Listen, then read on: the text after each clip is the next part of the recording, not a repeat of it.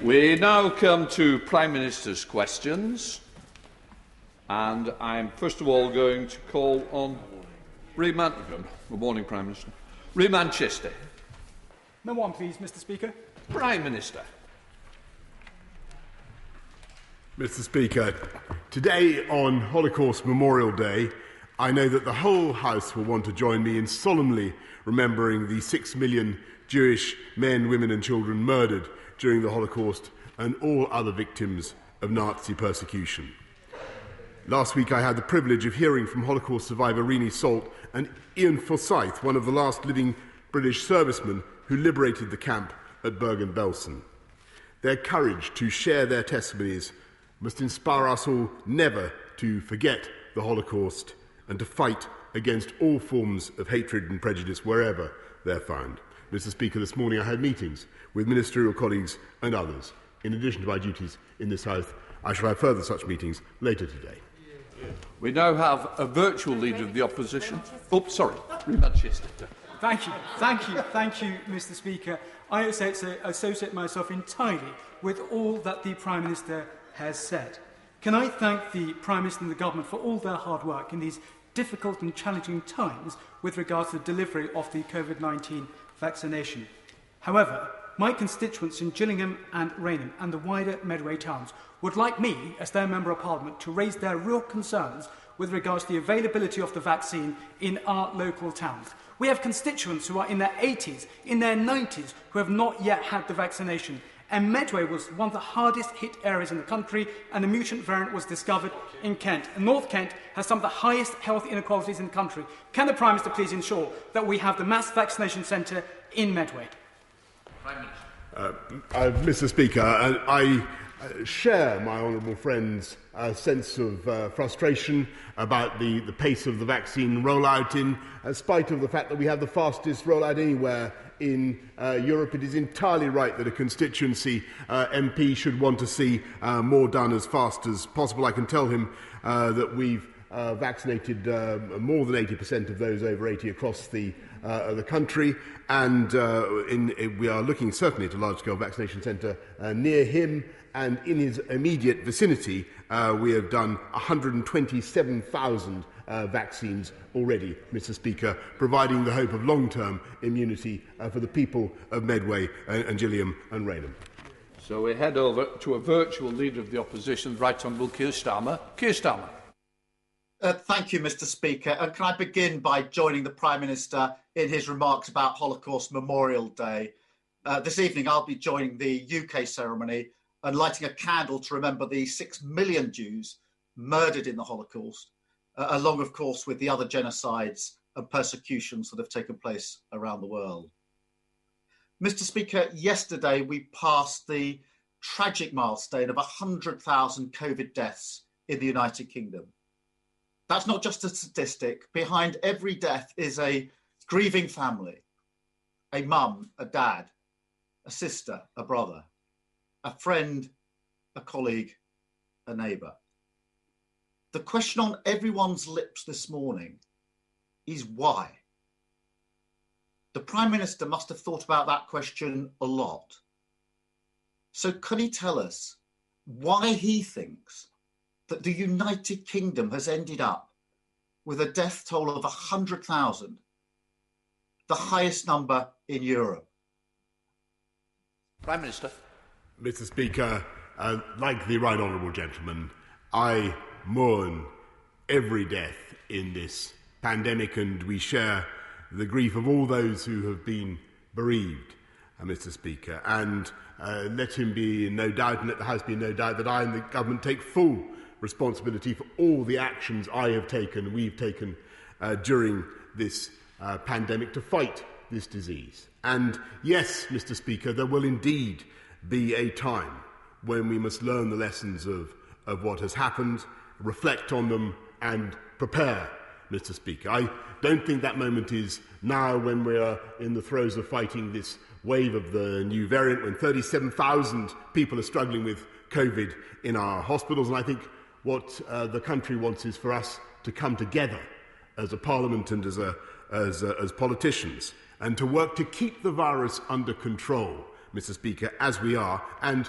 to continue to roll out the fastest vaccination programme in Europe. I think that is where the minds of the public are fixed.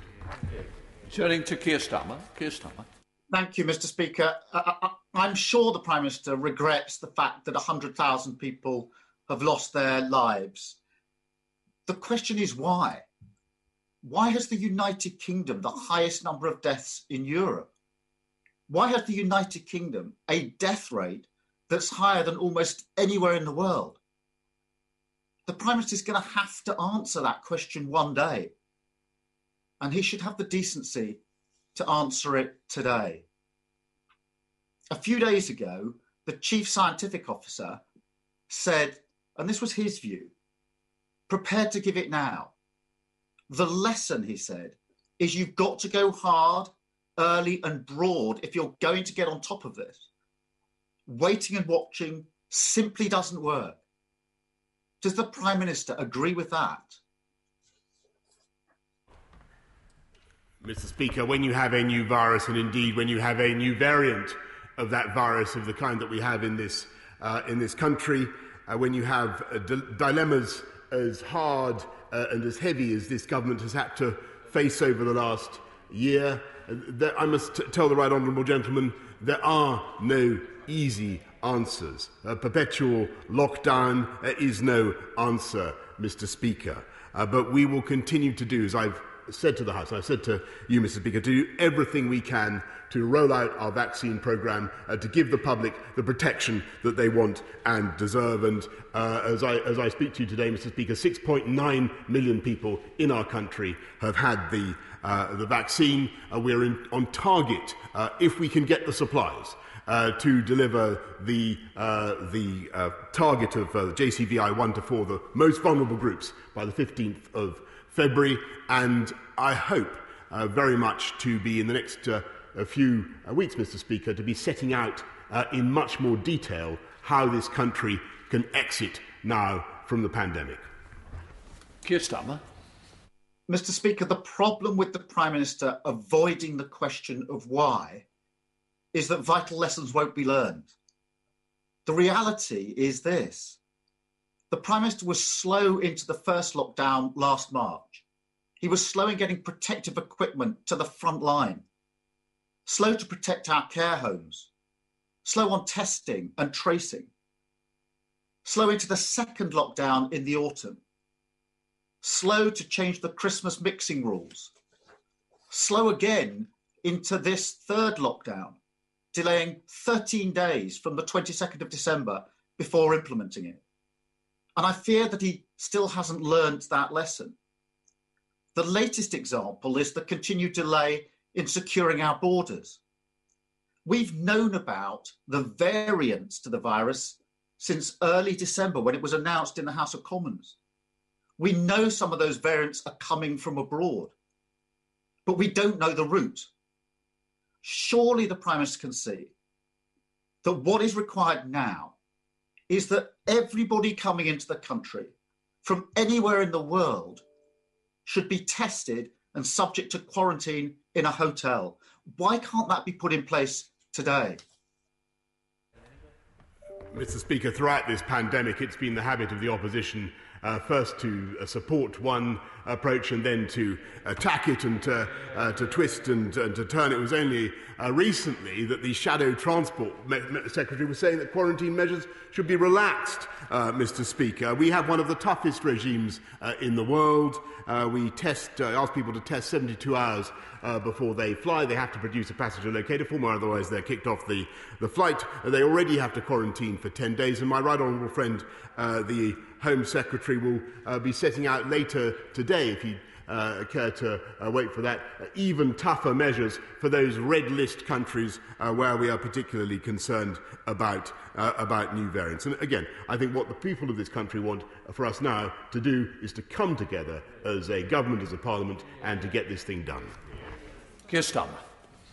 Mr. Speaker, the Prime Minister complains about the opposition. But the greatest criticism of the Prime Minister at the moment in relation to borders is coming from his own Home Secretary. She's busy telling anyone who will listen that the Prime Minister didn't do enough in relation to the borders last year.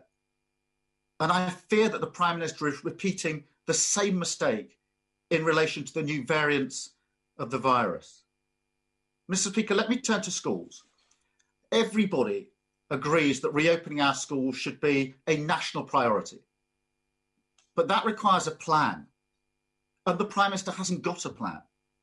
So, as a first step, a first step, does he agree with me that once the first four categories of the most vulnerable have been vaccinated by mid February, he should bring forward the vaccination of key workers and use the window of the February half term to vaccinate all teachers and all school staff?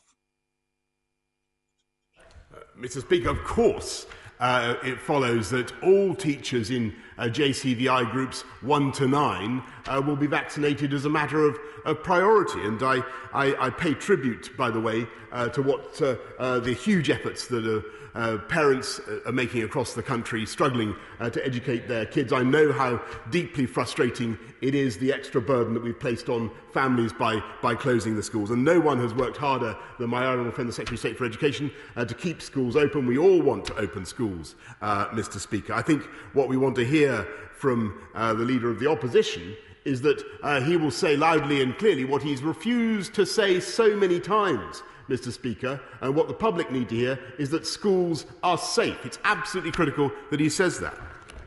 Keir Starmer. I'm sorry, Mr. Speaker, I'm none the wiser as to whether the Prime Minister agrees with me that school teachers and school staff should be vaccinated, taking advantage of the February half term. That's two or three weeks away. It's a fantastic opportunity. And I'm no wiser as to whether the Prime Minister thinks that's a good idea uh, or a bad idea. In the meantime, the government's got a duty to ensure that every single child can learn from home. Without access to a laptop, a computer, or the internet, that can't happen. The government was challenged on this last summer. It was challenged on it last autumn. And here we are, nearly at the end of January, the best part of a year into this pandemic, and a third of families say they don't have enough laptops or home computers. And over 400,000 children still can't get online at home. Does the Prime Minister realise how angry many families are that he still hasn't got to grips with this? Mr. Speaker, as I said just now, I do fully understand the frustration and impatience of families across the country uh, who are uh, educating th their kids at home. And I know how difficult it is. I know how frustrated teachers are. With, uh, with home, uh, with educating remote learning as well. That's why we've provided 1.3 million laptops, Mr. Speaker. That's why uh, we've provided a £1 billion a catch-up fund. And, and I will be making a, statement to the House in just a few minutes, Mr. Speaker, setting out what more we propose to do uh, uh, with uh, the reopening of schools and the way forward uh, with schools and what more we propose to do by way of supporting pupils and teachers uh, and parents, Mr. Speaker, if, if you will just wait a few minutes. But uh, he's missed his opportunity once again uh, to say what I think people need to hear if we are to get schools to reopen, because that is the best thing uh, for pupils and the best thing for families across the country. I would like to hear from the Leader of the Opposition, uh, in defiance of his union uh, paymasters, I'd like to hear that schools are safe. Don't forget, I just remind the Prime Minister, it's Prime Minister's questions. Keir Starmer. Mr Speaker, every week the Prime Minister comes with his pre-prepared lines. I think when 100,000 people have died, uh, he should take the time to answer the question. When one in three families are saying that they don't have enough laptops or computers, his answers are simply not good enough. We're nearly a year into this pandemic. This hasn't happened in the last few weeks, and one in three families say they don't have the wherewithal to do home teaching, and those children are going without home schooling. That's the question the Prime Minister should be answering. Mr. Speaker, the UK is the first country in Europe to record 100,000 COVID deaths. We also have the deepest recession of any major economy. Our schools are closed and our borders are open. And my biggest concern is that the Prime Minister still hasn't learnt the lessons of last year. And I fear that as a result, we'll see more tragedy and more grim milestones. Now, this afternoon, I will be speaking to families who've lost loved ones to COVID. The last time I did this, I asked the Prime Minister what he would like me to say to them on his behalf. He replied with a pre prepared childish gag. I could tell the Prime Minister just how badly that went down with those families when I spoke to them later that afternoon. So I'll ask him again. And I hope this time he'll have the decency to answer them properly. What would he like me to say to those bereaved families on his behalf this afternoon? Minister. Mr. Speaker, I'm grateful to the Right Honourable Gentleman for meeting the families of the bereaved as uh, I have done and I know members across the House have done uh, throughout the, the pandemic. And it's important that we, uh, we do that. And the message I would give uh, those families is the same as I've given uh, everybody I've, I've met, is that I, of course, deeply uh, personally regret the loss of life, uh, the suffering of their families, uh, Mr. Speaker. But I think the best thing that we can do uh, to honour the memory of those who have died and uh, to honour those who are currently grieving is to work together uh, to bring this virus down, to keep it under control in the way that we are. And, Mr. Speaker, I, throughout this pandemic, uh, I'm sad to say that the uh, leader of the opposition has never failed in his efforts to try to score uh, political points when I think he could be, he could be doing just that. And he has twisted and, and he has turned, and uh, one week he calls for tougher border measures after the Shadow Transport Secretary called for uh, looser quarantine. He calls for schools to go back. We won't even say this morning that schools are safe. He tries to associate himself now with the vaccine programme because he senses that that may be going well uh, Mr. Speaker, uh, but he stood on a manifesto to unbundle the pharmaceutical companies, the big pharma, uh, Mr. Speaker, that made those vaccines possible. And he actually attacked the vaccine task force. I know you want me to sit down, Mr. Speaker. I want to make this point because I tried to make it last week and, and you saw me. He, he even attacked the vaccine task force for spending £675,000 on an effort to discover whether hard to reach groups would take a vaccine. And I really cannot think of a better investment right now of public funds. And I hope that later on this afternoon, the right honourable gentleman may think of apologising for what he did and for that attack on the vaccine task force. Mr. Speaker, they can go on, and the right honourable gentleman can go on making his party political points. We will go on, uh, with or without his help, in taking this country forward, fighting the pandemic and getting coronavirus down. Pauline Latham in Derbyshire. Pauline Latham. Thank you, Mr. Speaker. The importance of levelling up to constituencies like mine is critical as we look to build back better from COVID. With that in mind, can the Prime Minister commit to delivering the eastern leg of HS2 in full, creating 150,000 jobs and billions of pounds of investment in the Midlands and the North, as well as unlocking the capacity for local transport schemes in Derbyshire, in which cycling and walking, walking must pay, play a crucial part. Well, my honourable friend is absolutely right, and uh, she's right to be militating uh, for the eastern leg of HS2. We'll be publishing the integrated rail plan uh, uh early uh, this year, and I'm delighted that the Transforming Cities Fund uh, for Nottingham and Derby, £161 million, includes £10 million, Mr. Speaker, for a new cycle route between Nottingham, Derby, and East Midlands Airport, and I look forward to cycling it with my honourable friend. And the Chief Whip, I would expect. We now go to Scotland to Ian Blackford, leader of the SNP. Ian Blackford.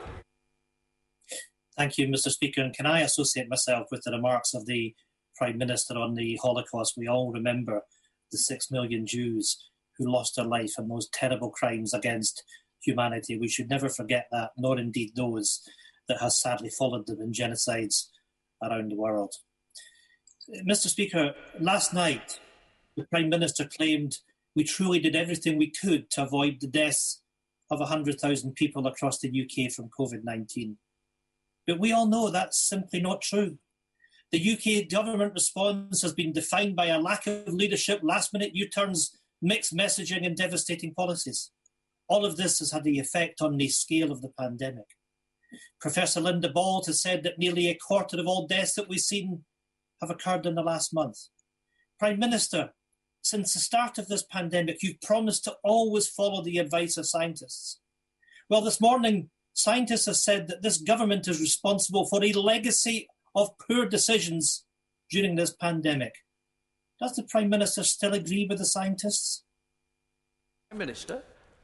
Mr. Speaker, we've throughout uh, followed scientific advice and done everything we can to minimise uh, disease and minimise suffering throughout the country. And I think he will have heard, the Right Honourable would have heard my answer to the leader of the opposition. There are no easy solutions, Mr. Speaker, when you're facing dilemmas as tragic as the ones being confronted by uh, countries around the world. But I think that everywhere in the UK, if I may say so, Mr. Speaker, uh, can be proud of the efforts now being made by the NHS, by the Army, by volunteers, by pharmacists to roll out the fastest vaccination programme in Europe. That is something that government must do, can do, is doing, and will do.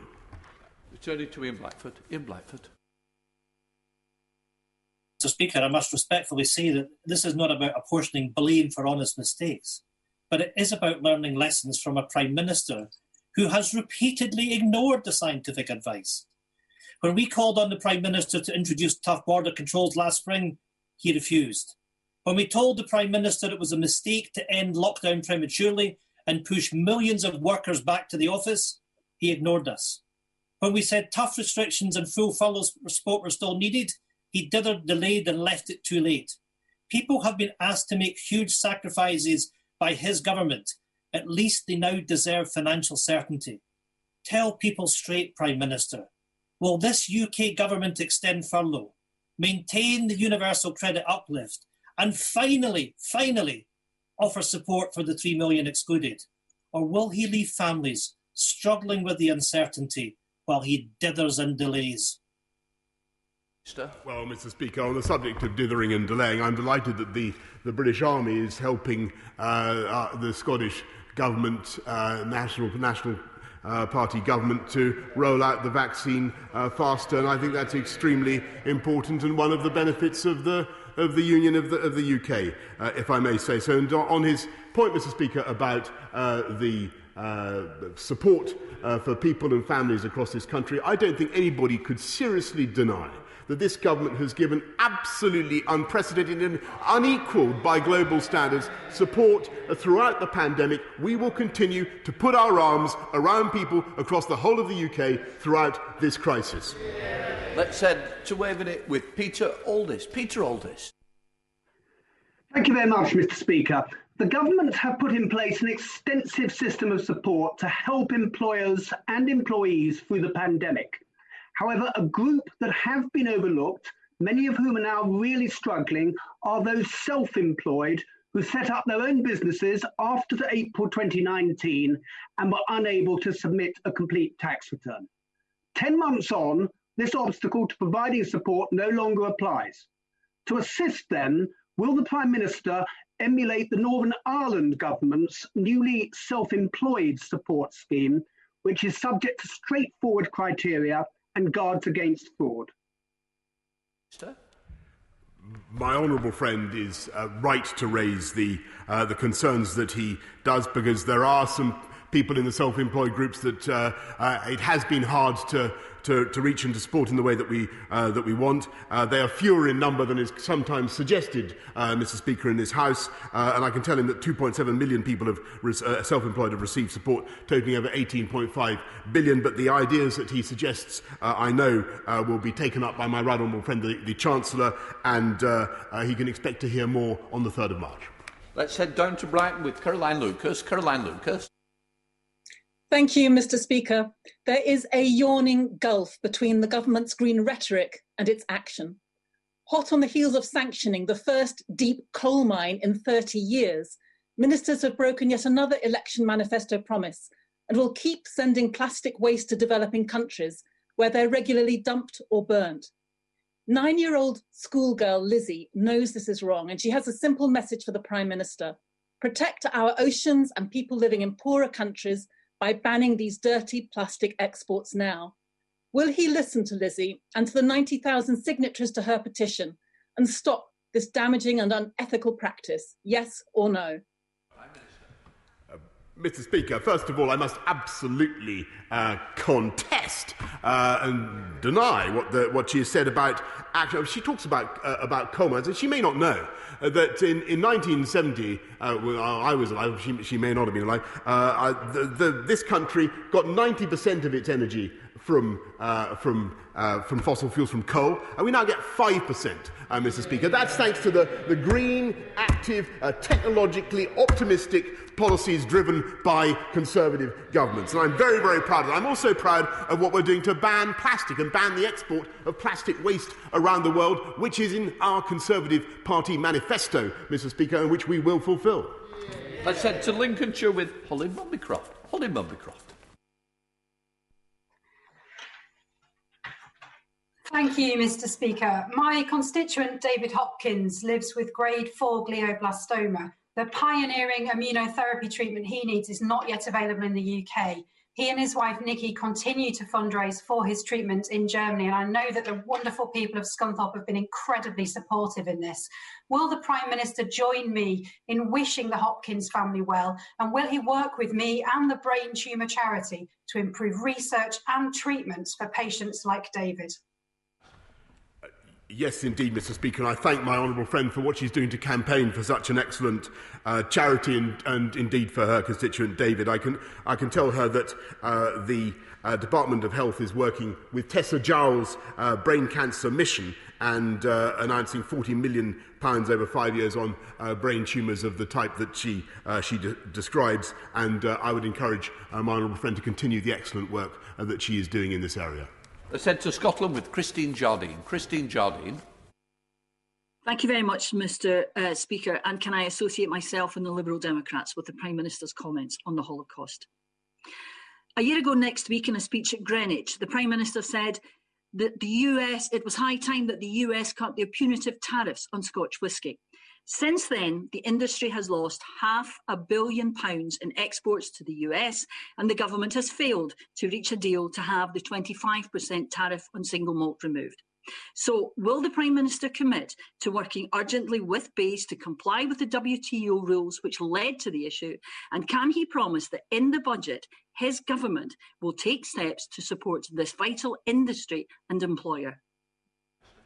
Well, Mr. Speaker, I know that my right honourable friend, the I don't want to anticipate the budget, Mr. Speaker. I know that my right honourable friend, Ch- Chancellor, uh, habitually does things to support fantastic industries such as uh, Scotch whisky. Uh, but the, one of the reasons for leaving the EU, uh, Mr. Speaker, is that uh, we will be able to do a free trade deal uh, with the US and to obviate tariffs of the kind that she describes, which would be there in perpetuity if the Scottish Nationalist Party were to get their way and to take Scotland back into the EU. Mr. Speaker. Let's head to Kent with Damian Collins. Damian Collins. Thank you, Mr. Speaker. This week, Kent's first COVID mass vaccination centre opened in Folkestone and is working now along with our three GP led hubs in Folkestone, Hythe, and Lydd.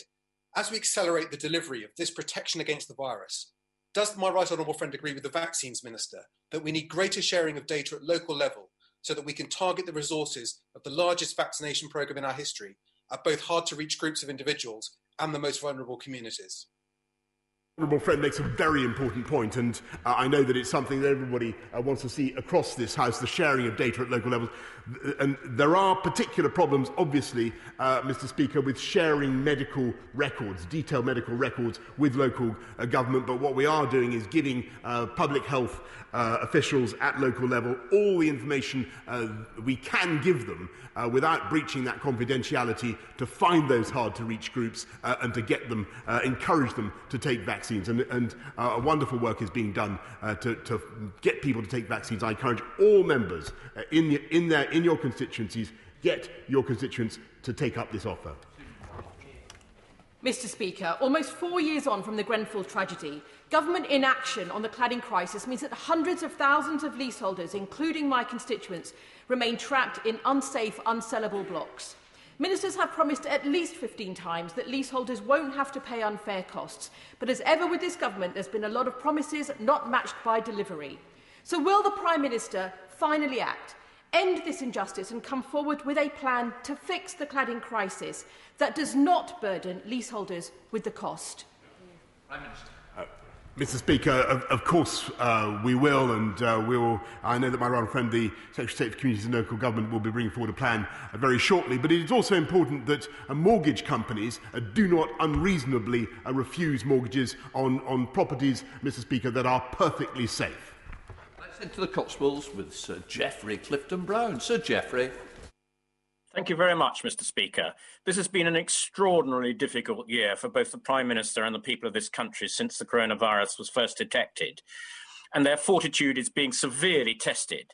And they really need to know when they can get their children back to school and businesses can start to be reopened. So, will my right honourable friend assure the House this morning that when he announces his comprehensive plan in mid February, it will deal with how we lift every area out of their tiers? It will deal with the long term problems that we're going to have to live with with COVID.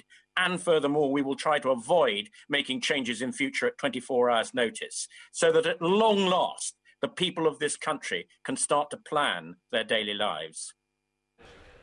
Uh, Mr. Speaker, in uh, a few moments or later on this afternoon, I'll be uh, setting out uh, in more detail uh, what my uh, honourable friend, uh, my rival friend, would like to know about, uh, about schools, our approach to schools. But then, in the course of the next few weeks, assuming the vaccine rollout uh, continues well, assuming that we don't find uh, new variants of of concern, we don't have to change our calculations, I will be setting out a, a broader roadmap uh, for the way forward uh, for the whole country, Mr. Speaker, of a kind I, I think that uh, my, right, my honourable friend and his constituents would appreciate. Let's head up to Liverpool with Peter Dowd. Peter Dowd. They war widow's pension for 67 years. My mother received one for 49 years. Two of my nephews are veterans, and a veterans network operates in my constituency. I know they would agree that a pension should be paid at the UK rate wherever a veteran or any pensioner lives in the world.